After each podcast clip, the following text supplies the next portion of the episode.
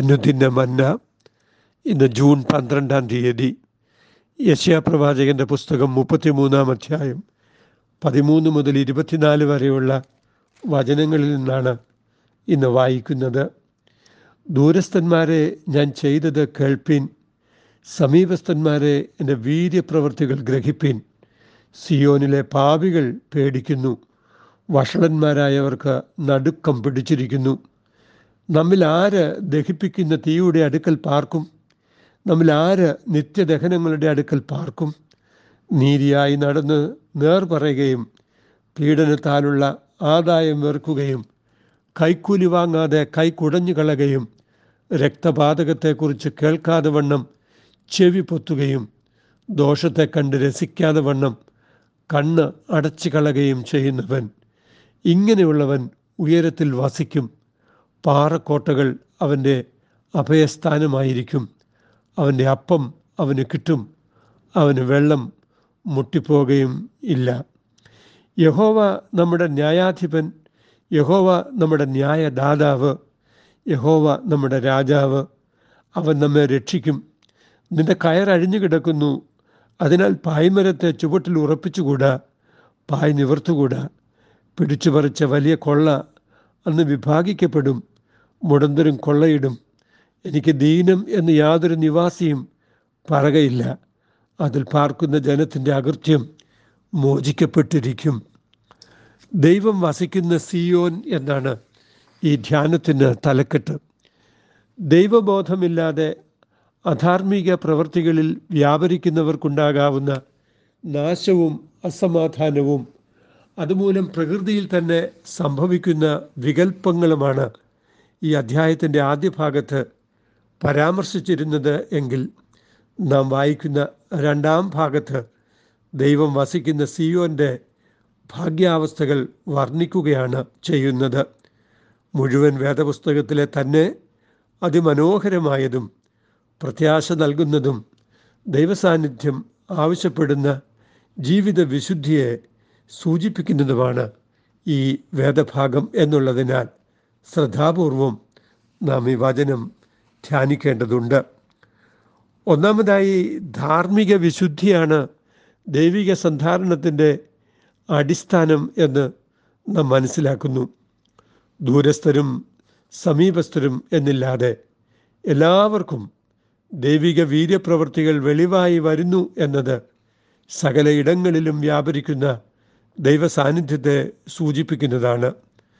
ദൈവം വസിക്കുന്ന സിയോൻ സകലർക്കും ഒരു മാതൃകയാണ്. സിയോനിൽ പാർക്കുന്ന പാപികൾക്കും വഷളന്മാർക്കും ദൈവിക സംരക്ഷണമോ സന്ധാരണമോ ലഭിക്കുകയില്ല. പകരം അവർക്ക് നടുക്കവും ഭയവും ഉണ്ടാകും.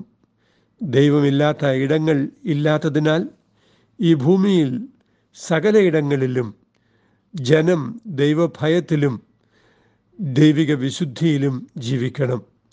യഹോവയുടെ പർവ്വതത്തിൽ കയറുന്നതിനും അവിടുത്തെ വിശുദ്ധ നിവാസത്തിൽ വസിക്കുന്നതിനും 15:24 എന്നീ സങ്കീർത്തനങ്ങൾ ഉയർത്തുന്ന ധാർമ്മിക വിശുദ്ധി ഉണ്ടായിരിക്കേണ്ടതുണ്ട്.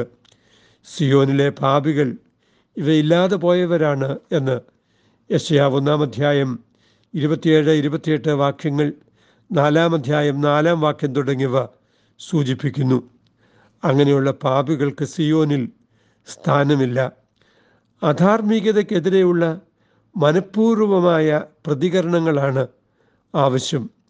കൈക്കൂലി വാങ്ങാതെ ഇരിക്കാൻ, കൈ കുടഞ്ഞു കളയുകയും രക്തപാതകത്തെക്കുറിച്ച് കേൾക്കാതിരിക്കുവാൻ ചെവി പൊത്തിക്കളയുകയും ദോഷത്തെ കണ്ട് രസിക്കാതിരിക്കുവാൻ കണ്ണ് അടച്ചു കളയുകയും ചെയ്യുന്നത് നിലവിലിരിക്കുന്ന സാമൂഹിക ധാരകൾക്ക് വിരുദ്ധമായ ഒരു ധാർമ്മിക അച്ചടക്കത്തെ തന്നെയാണ് സൂചിപ്പിക്കുന്നത്. അപ്രകാരമുള്ള ധാർമ്മിക വിശുദ്ധി സൂക്ഷിക്കുന്നവർ ഔന്നിത്യം പാലിക്കുന്നവരായിരിക്കും. ദൈവിക സംരക്ഷണം പാറയിലെ കോട്ടകൾ പോലെ അവർക്ക് ബലമുള്ളതായിരിക്കും. അപ്പവും വെള്ളവും മുടങ്ങിപ്പോകാത്ത ദൈവിക സന്ധാരണം അവർക്ക് ലഭിക്കും. സംരക്ഷണത്തിൻ്റെയും സന്ധാരണത്തിൻ്റെയും ഉറവിടമായ ദൈവത്തെ അവർ ദർശിക്കും. രാജ്യത്തിൻ്റെ ഭരണാധികാരി ദൈവിക മൂല്യങ്ങളെ പങ്കുവെക്കുന്നതിനാൽ സൗന്ദര്യ സമ്പൂർണനായിരിക്കും. ദൈവിക സൗന്ദര്യമാണ് അവരിൽ പ്രതിഫലിക്കുക. വിശാലതയെ സ്വപ്നം കാണാൻ ഈ ധർമ്മിഷ്ഠർക്ക് സാധിക്കും. ചുരുക്കത്തിൽ സിയോൻ എന്നത് വായനക്കാരെ, ധ്യാനിക്കുന്നവരെ സംബന്ധിച്ചിടത്തോളം ഭൂമിശാസ്ത്രപരമായ ഒരു ഇടം എന്നതിനേക്കാൾ അതൊരു ധാർമ്മിക അവസ്ഥയാണ്. ദൈവസാന്നിധ്യബോധത്തിൽ മനുഷ്യർ ജീവിക്കുമ്പോൾ ധർമ്മനിഷ്ഠയോടെ ജീവിക്കുവാൻ അവർക്ക് സാധിക്കും. അപ്രകാരമുള്ളൊരു ജീവിതശൈലിക്കാണ് വിശ്വാസി വിളിക്കപ്പെട്ടിരിക്കുന്നത്.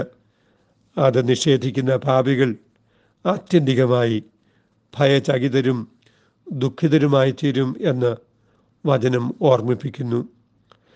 രണ്ടാമതായി, ഭീതിയുടെ സ്ഥാനത്ത് പ്രത്യാശയുടെ ധ്യാനമാണ് സിയോൻ നൽകിത്തരുന്നത്. യഹോവയുടെ മന്ദിരമായ സിയോനിൽ വസിക്കുന്നവരുടെ കാഴ്ചപ്പാടിൽ സംഭവിക്കുന്ന വലിയ രൂപാന്തരത്തെക്കുറിച്ചും ഈ വചനം പ്രസ്താവിക്കുന്നുണ്ട്.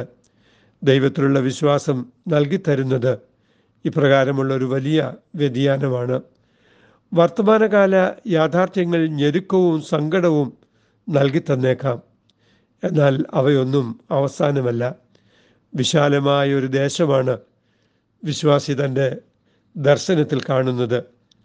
ദേശത്തിൻ്റെ സമ്പത്ത് എണ്ണിയെടുക്കുന്നവനും തൂക്കി നോക്കുന്നവനും ദേശത്തെ നശിപ്പിക്കുവാനുമായി അതിൻ്റെ ഗോപുരങ്ങളെ എണ്ണുന്നവനെയും കാണുമ്പോൾ ഹൃദയം ഭയചകിതമായേക്കാം.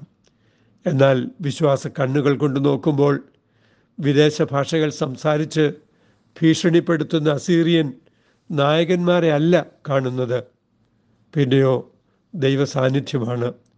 ഉത്സവങ്ങളുടെ നഗരമായ സിയോൻ സ്വൈരനിവാസമായും കയറുകൾ അറ്റുപോകാത്ത കൂടാരമായും കാണപ്പെടും. ദൈവജനത്തോട് ചേർന്ന് നടക്കാൻ അവരുടെ മധ്യത്തിൽ സമാഗമന കൂടാരം തീർത്തവനാണ് യഹോവ. ആ കൂടാരം മാറ്റി അടിക്കേണ്ടതായിരുന്നു, എന്നാൽ മാറ്റപ്പെടാത്ത സാന്നിധ്യമായി ദൈവാലയം സിയോനിൽ പ്രശോഭിക്കുകയാണ്. വീതിയുള്ള നദിയായ യൂഫ്രത്തീസിനും അതിൻ്റെ കൈവഴികൾക്കും പകരമായി യഹോവ തന്നെ സിയോന് നദിയായിരിക്കും. യഹോവയാം നദിയിലൂടെ തണ്ടുവെച്ച പടകുകളും പ്രതാപമുള്ള കപ്പലുകളും സഞ്ചരിക്കുകയില്ല. യഹോവ ന്യായാധിപതിയും അധികാരിയുമായിരിക്കുന്ന ഇടത്ത് അഹങ്കാരത്തിനും ധാർഷ്ട്യത്തിനും സ്ഥാനമില്ല. ധാർമ്മിക ബലത്തോടെ ജീവിക്കുന്ന ദൈവാശ്രിതർക്ക് യഹോവ തന്നെ സങ്കേതമായിരിക്കുകയും അവരുടെ ഭീതികൾക്കപ്പുറം പ്രത്യാശ ഉള്ളിൽ നിറയപ്പെടുകയും ചെയ്യുന്നു. മൂന്നാമതായി, യഹോവ തൻ്റെ ജനത്തിന് ന്യായാധിപനായിരിക്കുമ്പോൾ അവൻ രക്ഷകനായിത്തീരും എന്നാണ് ഈ വചനം പഠിപ്പിക്കുന്നത്. അസിറിയൻ സൈന്യത്തിൻ്റെയോ മറ്റു വൈദേശിക ശക്തികളുടെയോ ആക്രമണമുണ്ടാകുമ്പോൾ അതിനെ പ്രതിരോധിക്കുവാനുള്ള ബലം യെരുശലേമിനുണ്ടാവുകയില്ല. പായ്മരത്തിൻ്റെ കയറ് അഴിഞ്ഞുകിടക്കുകയാൽ പായ്മരമുറപ്പിച്ച് പ്രതിരോധം തീർക്കാൻ സാധിക്കുകയുമില്ല. എന്നാൽ യഹോവ അപ്പോൾ എഴുന്നേറ്റ് പ്രവർത്തിക്കും. ശത്രുക്കൾ പിടിച്ചു പറിച്ച കൊള്ള മുതൽ തിരിച്ചെടുത്ത് പങ്കുവെക്കുവാൻ അന്ന് യെരുശലേമ്യർക്ക് കഴിയും. ശത്രു ഭീഷണിയിൽ നിന്ന് മുടന്തരെ പോലുള്ള ബലഹീനരും രക്ഷിക്കപ്പെട്ടിരിക്കും എന്ന് മാത്രമല്ല, രോഗവും ശാരീരിക ബലഹീനതകളും പോലും മാറിപ്പോകുന്ന കാലമായിരിക്കും അത്. അകൃത്യങ്ങൾക്ക് പാപമോചനം നൽകുന്ന യഹോവ അന്ന് ജീവിതങ്ങളിൽ അനുഭവമാകും. ദൈവത്തിൻ്റെ നിയമങ്ങളും ചട്ടങ്ങളും പ്രമാണിക്കുന്ന ധാർമ്മിക വിശുദ്ധിയുള്ള ജനത്തിന് ദൈവം തന്നെ സഹായക്കാരനും രക്ഷകനുമായിരിക്കുന്ന ഭാഗ്യമാണ് ഈ വചനം പങ്കുവെക്കുന്നത്. രാജൻ മുമ്പിൽ നിന്നു നാം നീക്കും പോരിനായുധം. Hallelujah hallelujah.